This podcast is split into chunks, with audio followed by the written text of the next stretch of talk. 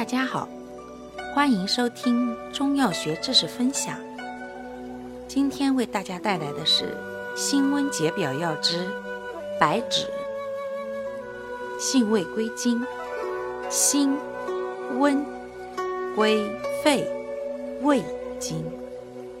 性能特点：本品辛散温燥，芳香开窍，主入阳明胃经。兼入太阴肺经，既善散风寒、除湿邪、通鼻窍与关节之窍，又善止痛、发表、止带，还能消散肿块、促进脓汁的排出，药力较强。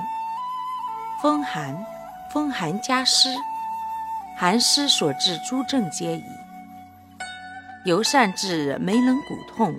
阳明头痛、风寒鼻塞或鼻渊头痛，治疮肿、初期兼表，既活血消散疮肿，又解表；中期脓未成可消，脓成未溃可溃，已溃脓多处排，后期脓尽生机，宜渐减去。